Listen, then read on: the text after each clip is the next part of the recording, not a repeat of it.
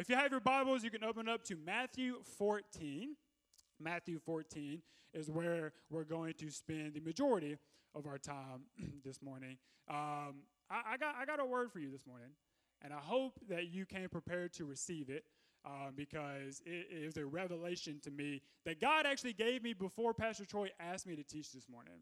Uh, he's actually taught it to me, uh, or uh, God actually taught it to me as PT has been teaching and as PT has been teaching through the series uh, that we've been in. So the series we're in is called Make Room. Everybody say Make Room.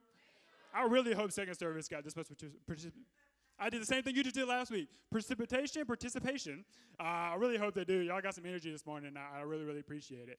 Uh, but Make Room has been our theme uh, for the year. It's been our theme. Obviously, it's been our series this uh, this month. It's been our theme for the entire year. Um, and the vision that God gave Pastor Troy is that we would begin making room for God to move. Not just at City Church through our services, um, through events, through city groups, through serve days, through all that stuff, but actually that we would make room individually in our marriages, in our parenting, in our finances, and our walk uh, with God. And so we've done the past three weeks. Uh, Pastor Troy has been talking about emptying jars, digging ditches, talked about humility last week, and all these different things that we can do to make room. And the word that God gave me to give to City Church this morning is that we don't just make room for God, God actually makes room for us. I'm going to let it sit. Some of y'all got to think about it a little harder than others. So. We don't just make room for God, God actually has uh, situations and moments where He makes room for us. So if you're taking notes, the title of the message this morning is There's Room for Everyone. There's room for everyone. So when we are making room for God, we are, we are leaving a space between where we are and where we want to be. And that space is filled up with two things surrender and sacrifice. So, fasting, what is fasting? Sacrificing my flesh and leaving room from where I am to where I want to be. But sometimes God has to make room for us because where we want to be is not where we're supposed to be. And so when God makes room for us, it's a space between where we are and where God wants us to be. And that space isn't necessarily filled with surrender and sacrifice, it's actually filled with obedience and trust. Now, obedience, it can be a sacrifice. Trust is surrender, right? They're all correlated. But when there is a space between when God makes room for you in your life, when there's a space between where you are right now and where God wants to take you, the only way to get there is obedience and trusting in Him. Maybe, hmm, trying to get too ahead of my message. But maybe the space between where you are, I'm going to keep repeating it until you get it, and where God wants you to be is the water you have to walk on. See, some of y'all, you know where Matthew 14 is. You know the story we're talking about this morning. And so we're going to talk about obedience and trust this morning as we learn that God actually makes room for us. So when I say there's room for everyone, I'm not actually talking about there's room in heaven for everyone, although there is. And God made that room. I'm actually talking about how everybody in here has room in your life where you are not obeying or you are not trusting. I came to be in your business this morning. You, Pastor Troy told you I was going to be here this morning, so you knew what was coming. There's space between, I'm going to say it one more time, where you are and where God wants you to be. Because maybe the place that you want to be is not actually where He's wanting to take you.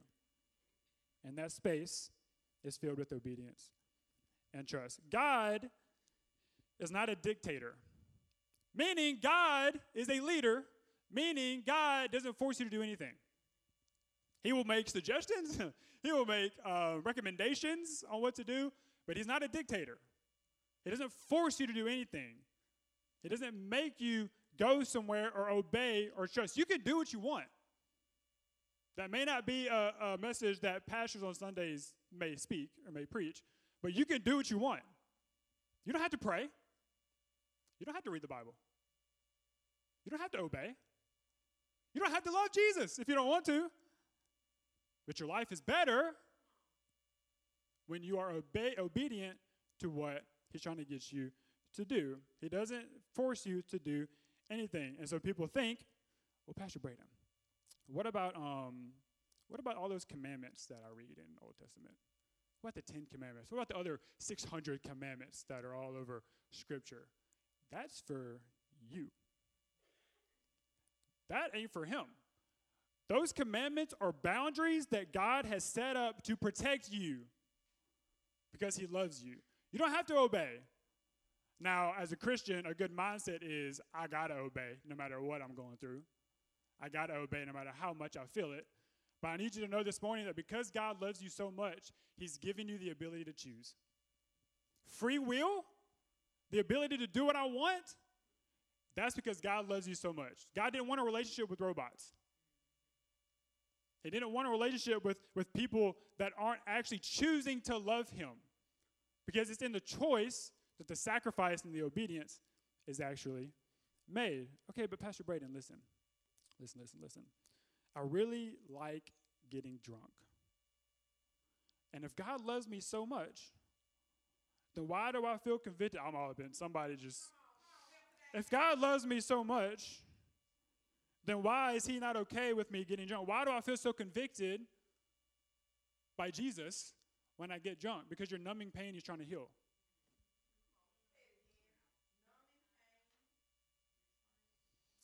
Okay, but Pastor Braden, listen.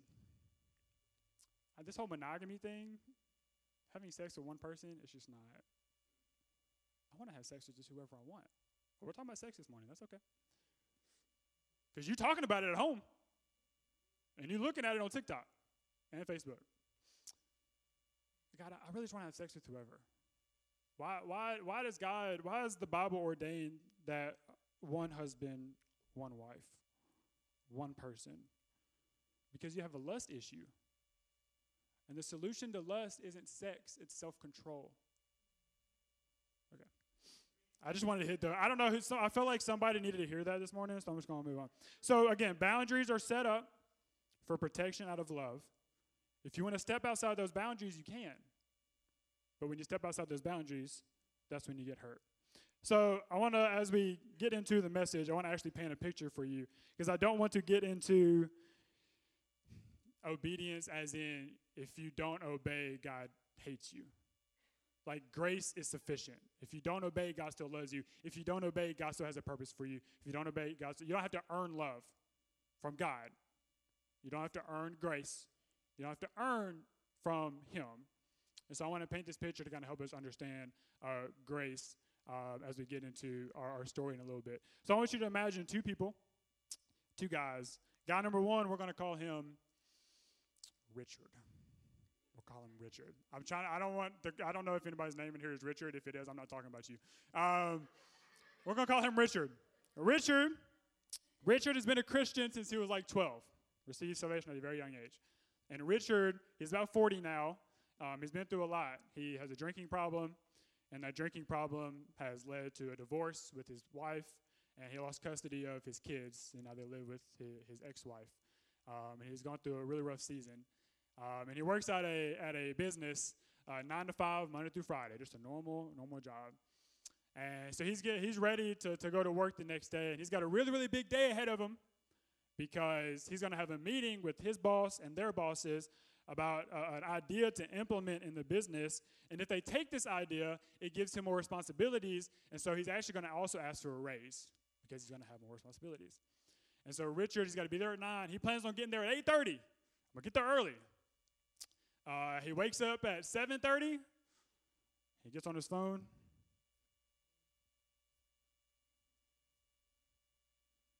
And then he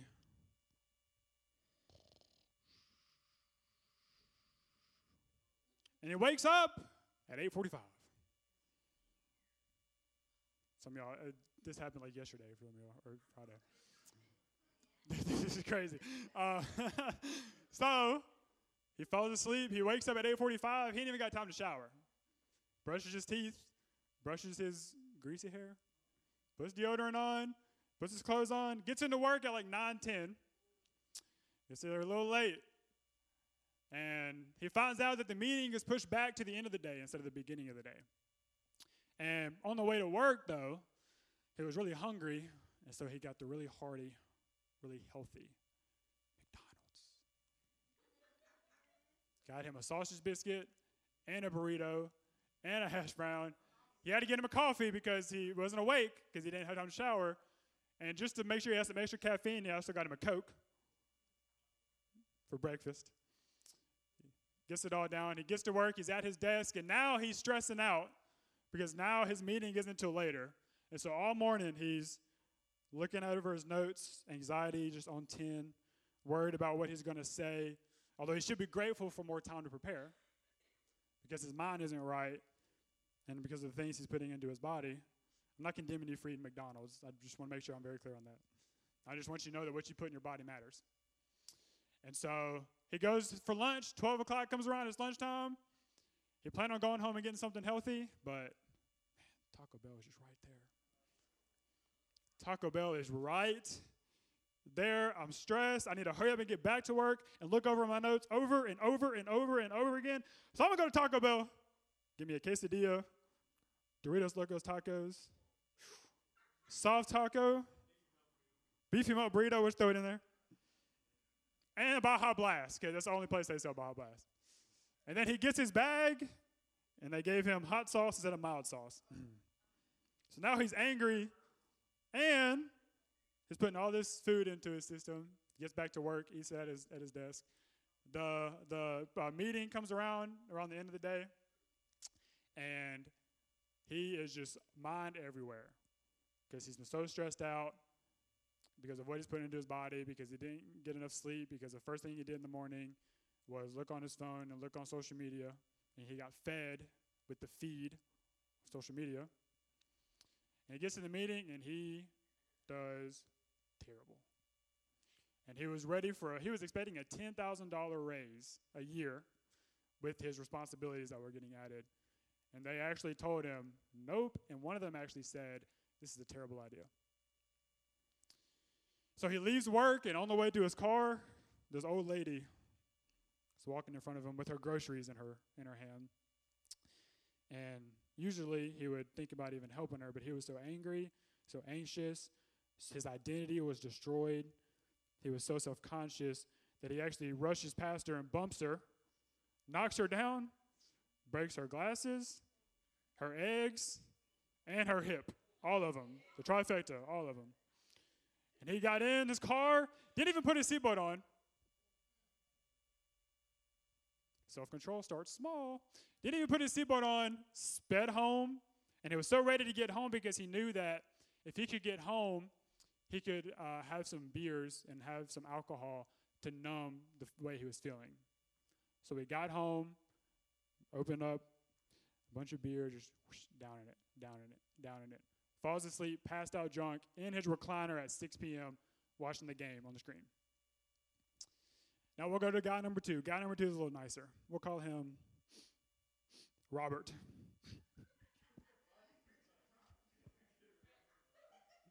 We'll call him Robert. We'll call him Robert. Uh, Robert uh, is an atheist. He's an atheist. Um, and he is in a very similar situation as Richard. Thank you, Mr. Teresa. I, I did forget.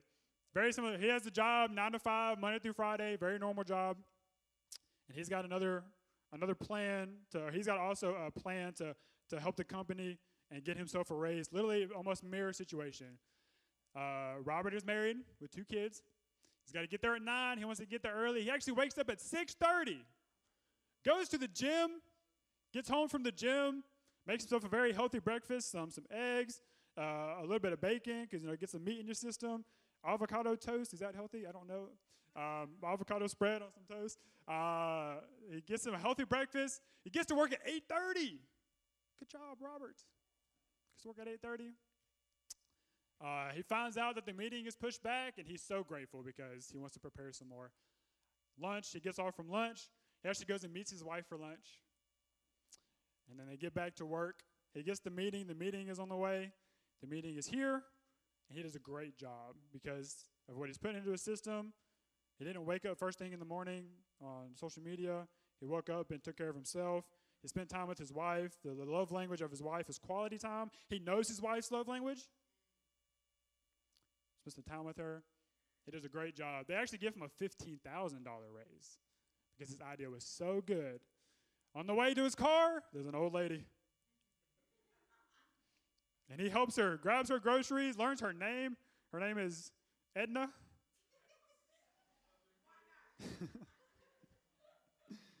if you watch Minions, then you know where that's from. My kid loves Minions right now, so he just loves watching the screen and the anyway. He helps Edna to her car.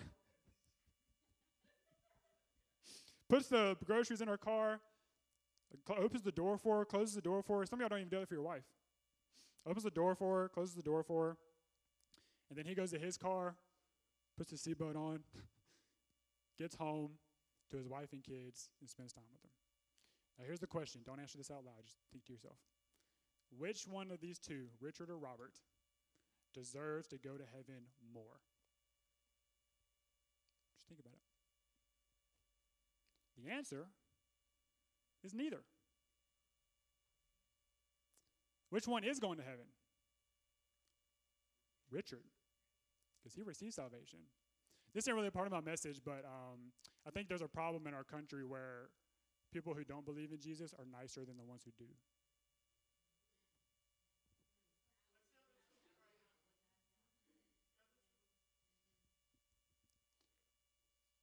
Do I stay here?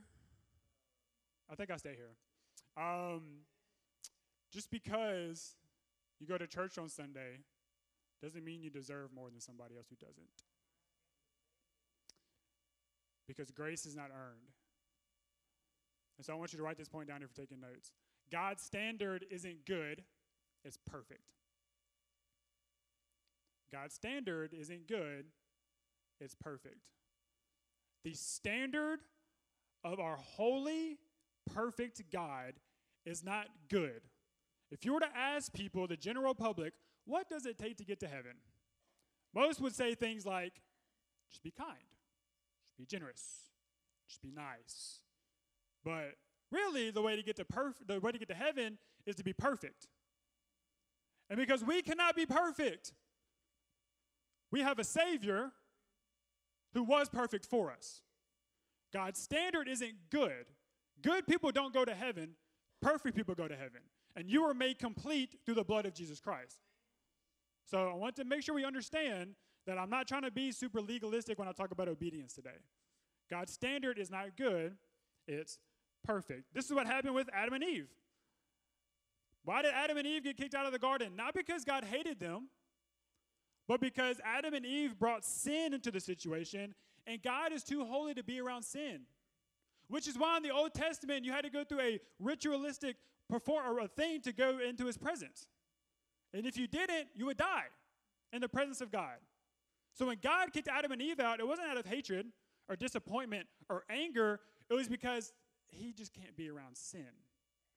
And now, because God loves us so much, he wants to be with us all the time. He sent his perfect son to die for you, and now he lives with you. What an awesome thing. That you were separated from him and you were condemned to be separated from him forever, but now you get to live with him forever. So, again, you don't have to be perfect. God doesn't need you to be perfect. God doesn't want you to be perfect. Jesus is perfect. But what does God want me to do? Well, let's read this verse real quick. 1 Corinthians 10, verse 23. You say, Pastor Braden, I'm allowed to do anything. You are, but not everything is good for you.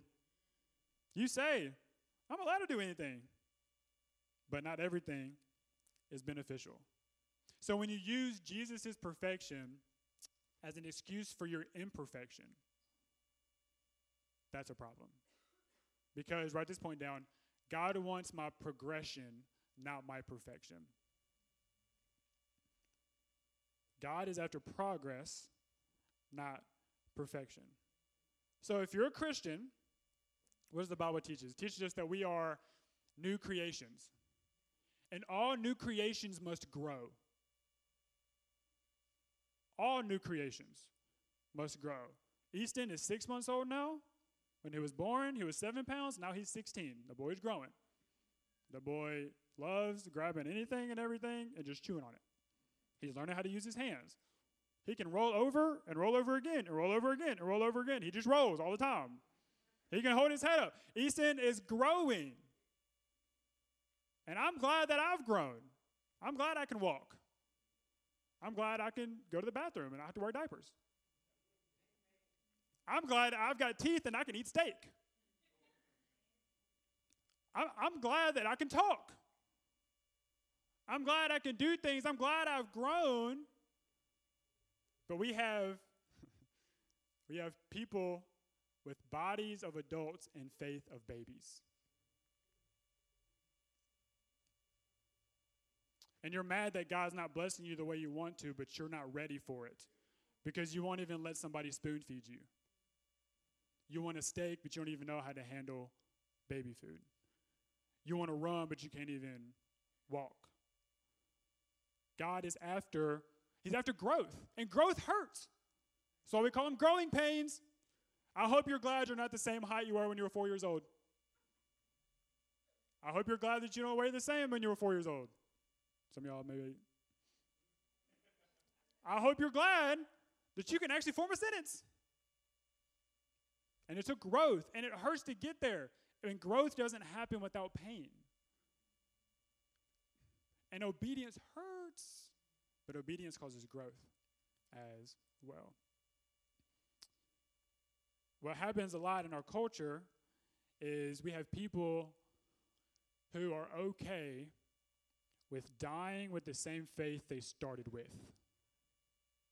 You got saved when you were 12, now you're 32, two decades has passed, and you still don't read your Bible every day. You still don't pray. And I'm not trying to condemn anybody today. Please, please help me. I'm trying to step on your toes a little bit. My, my job as a pastor is to comfort the afflicted and afflict the comfortable. I learned that from Pastor Craig Groeschel. Don't give me the credit, please. that was Craig Groeschel, all of him. Comfort the afflicted. If you're in pain, I'm here to comfort you. If you're comfortable, that means you're not growing. Comfortable people don't grow. And so my job is to afflict the comfortable. But don't feel condemned. God's not mad at you. Nobody, nobody's mad at you. We just want you to grow because there's something better on the other side of this pain. There's something better on the other side of this obedience. There's growth in store when you obey. So if you want, again, some metaphorical steak, you got to quit fighting off the spoon. If you want metaphorically to be able to run, you got to learn how to crawl. That's something frustrating with Easton is he wants to run so bad right now. He just wants to run everywhere and do everything, and he can't even barely sit up. If you want to feel God's presence in your life, don't stand like this during worship.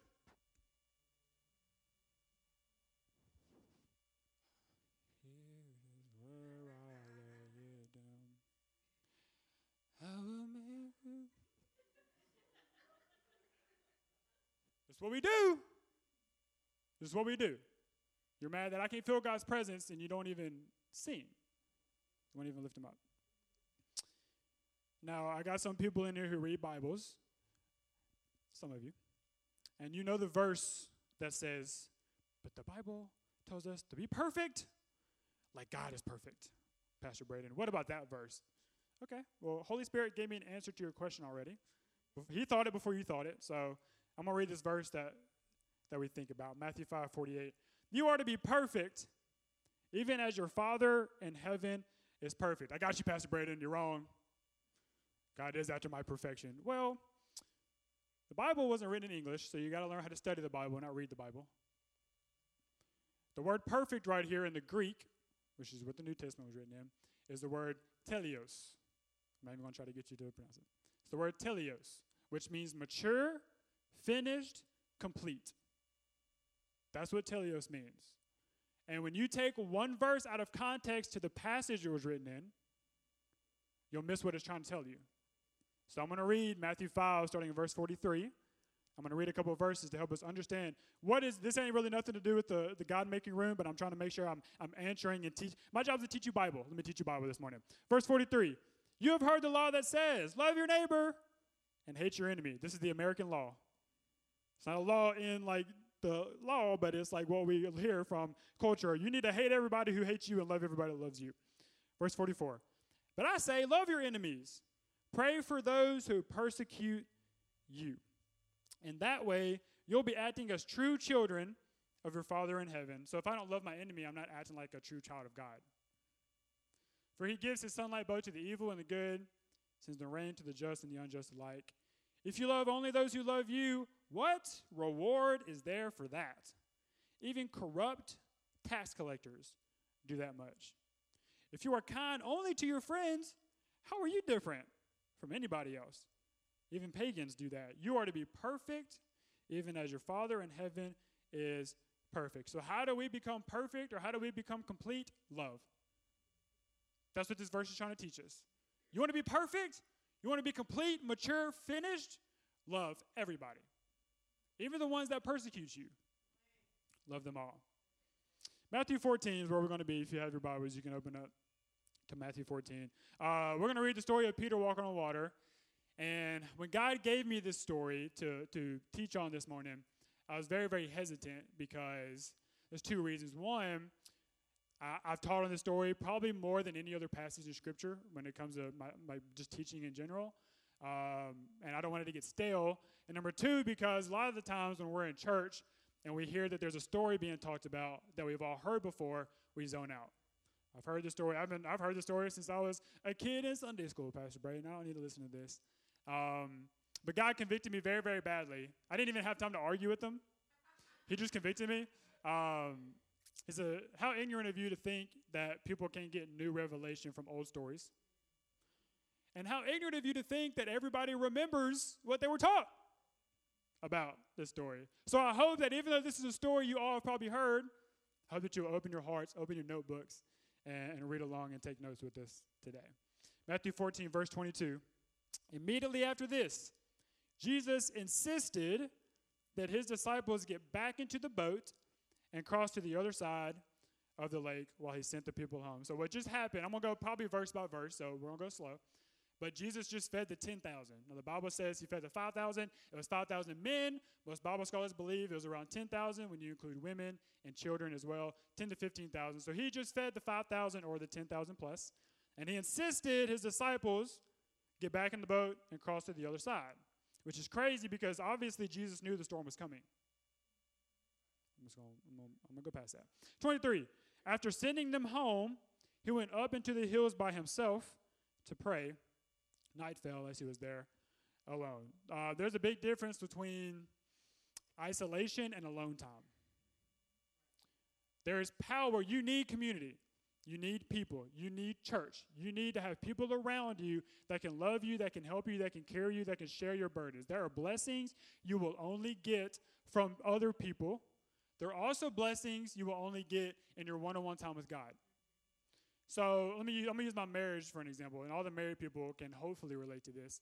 Uh, but me and Callie's marriage has been strengthened by getting wisdom from other people who have been married, getting advice from people who have been married longer than us, but the way that me and her relationship has been strengthened the most is when me and her are spending time together by ourselves. The best thing you can do for your marriage is date nights. Even if that date night is in the bedroom watching Netflix. You ain't got to be spending a bunch of money going to out to eat or something like that. The best thing you can do for your marriage is one-on-one date nights with your spouse. And what's the best thing you can do for your relationship with God? One-on-one at a date night but intimacy with God. And oh, I love this so much. The church is called the bride of Christ. So it's playing out in your marriage too. Like your marriage is supposed to be a reflection of the, the relationship between Jesus and the church. So if you have a if you only have a relationship with God through your pastor, you don't have a relationship at all. If you only talk to God on Sundays, you don't have a relationship with God. And there is also power in, in spending time with God with your spouse, reading the word together, praying together. That stuff is good. But you have to make sure you have alone time with you and your Savior, you and your God. Jesus did it. So if you don't want to take my word for it, just copy the one that you're supposed to be copying. Jesus did it. Verse 24, verse 24. Actually, oh, I need to, uh, I'm glad I read my notes since I need to, I need to stay there for a second. Um, so church is only uh, around two to three hours a week, sometimes five or six if you do other things throughout the week. There's 168 hours in the week. So church is not enough. You need to spend time with God. You need to spend alone time. A lot of people would say, I just don't have, I don't have time for that. I, I have all these kids. And I got my, my spouse and I got my job and I got to make sure I'm serving at church and I got all the, I don't have time to spend one on one time with God. But your screen time tells me different.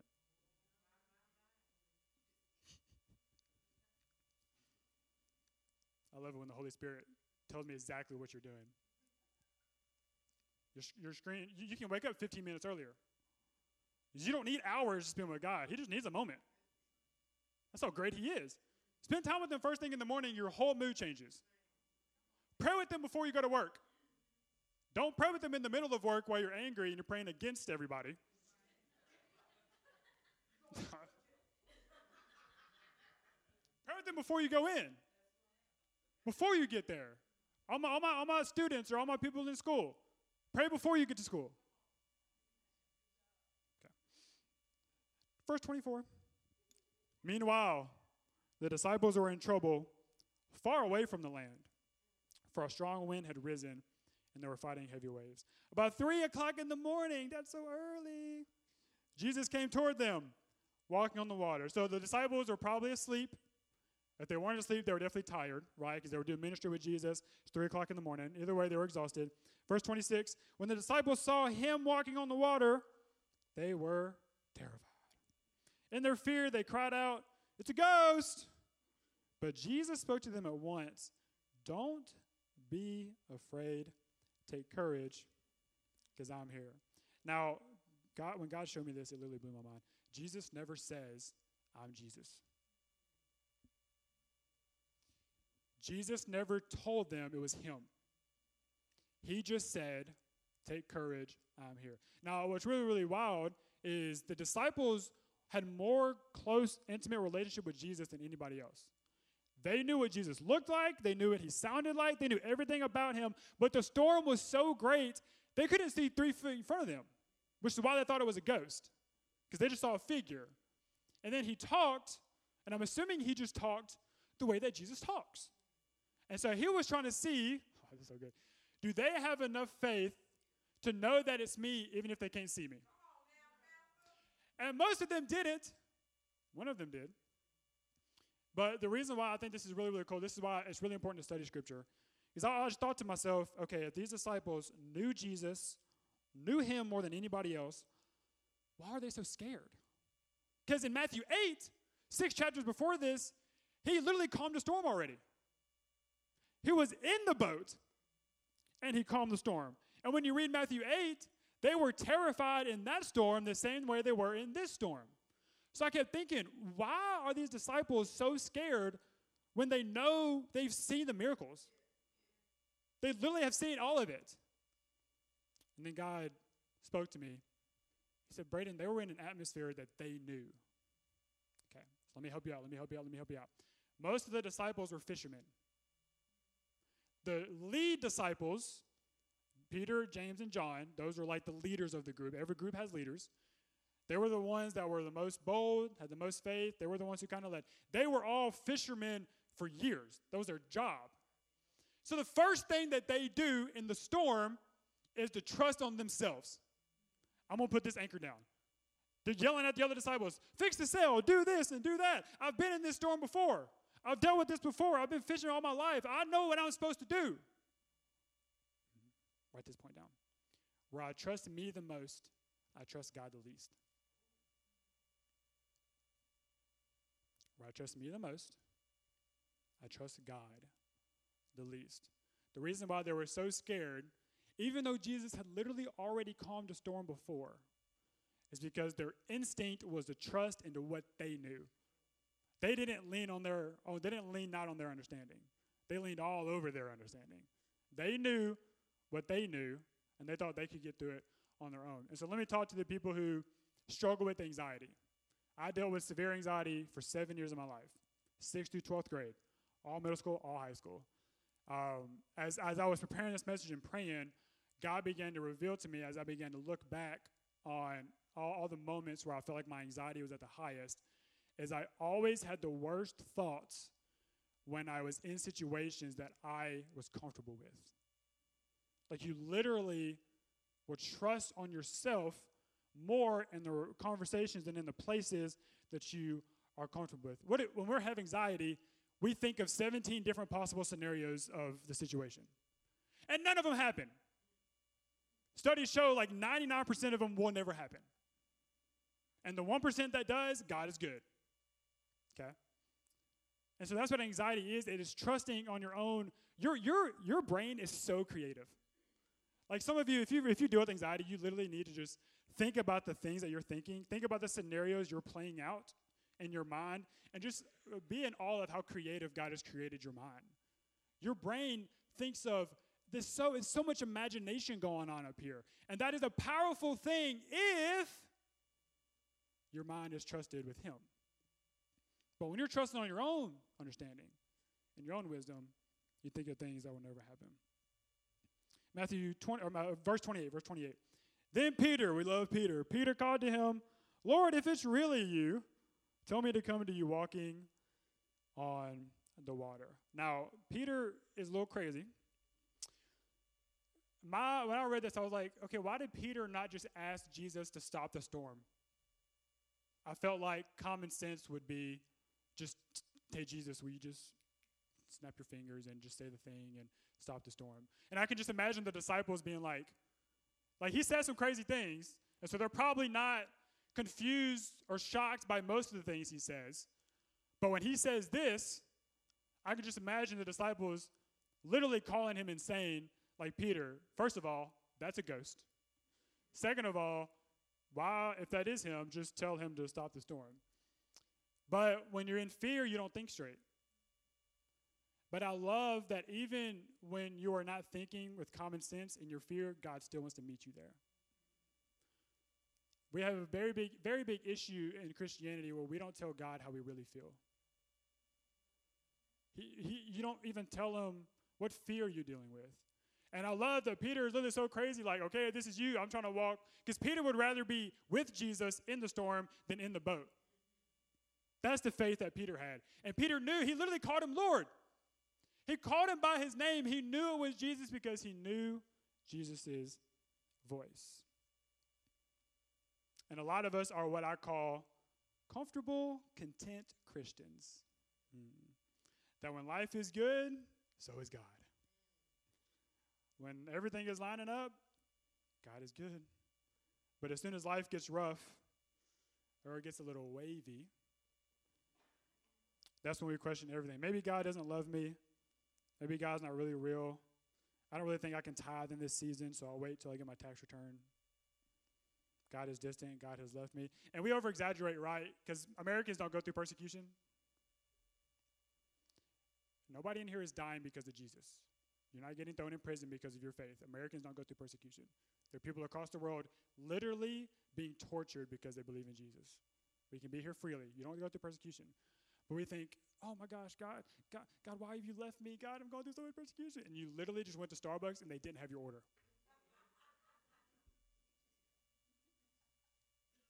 they literally gave you hot sauce and not mild sauce at Taco Bell.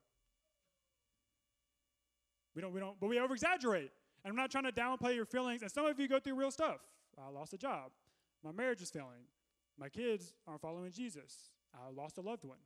But there are real pain, there's real storms, but I love that God is willing to meet you in all of them. Sometimes He's going to meet you there and tell you to suck it up.